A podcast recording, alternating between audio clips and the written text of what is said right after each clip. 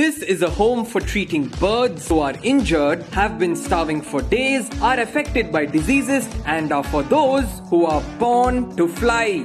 But first, let's address the problem about how we treat our birds. We cut down trees and destroy their homes. We cage them for our selfish needs, chop their wings to prevent them from flying, and even use them as puppets to decide our future. Whereas in their natural homes, birds get to hang out together, speak to each other, sing, dance, and even build homes with one another. That's oddly similar to how you and I live in this world, don't you think? Now, imagine if all these basic rights were snatched away from us and we are forced to live in a cage, interact with one another through grills, And forced to do what we aren't meant to do. This would lead to depression and destroy our will to live, won't it?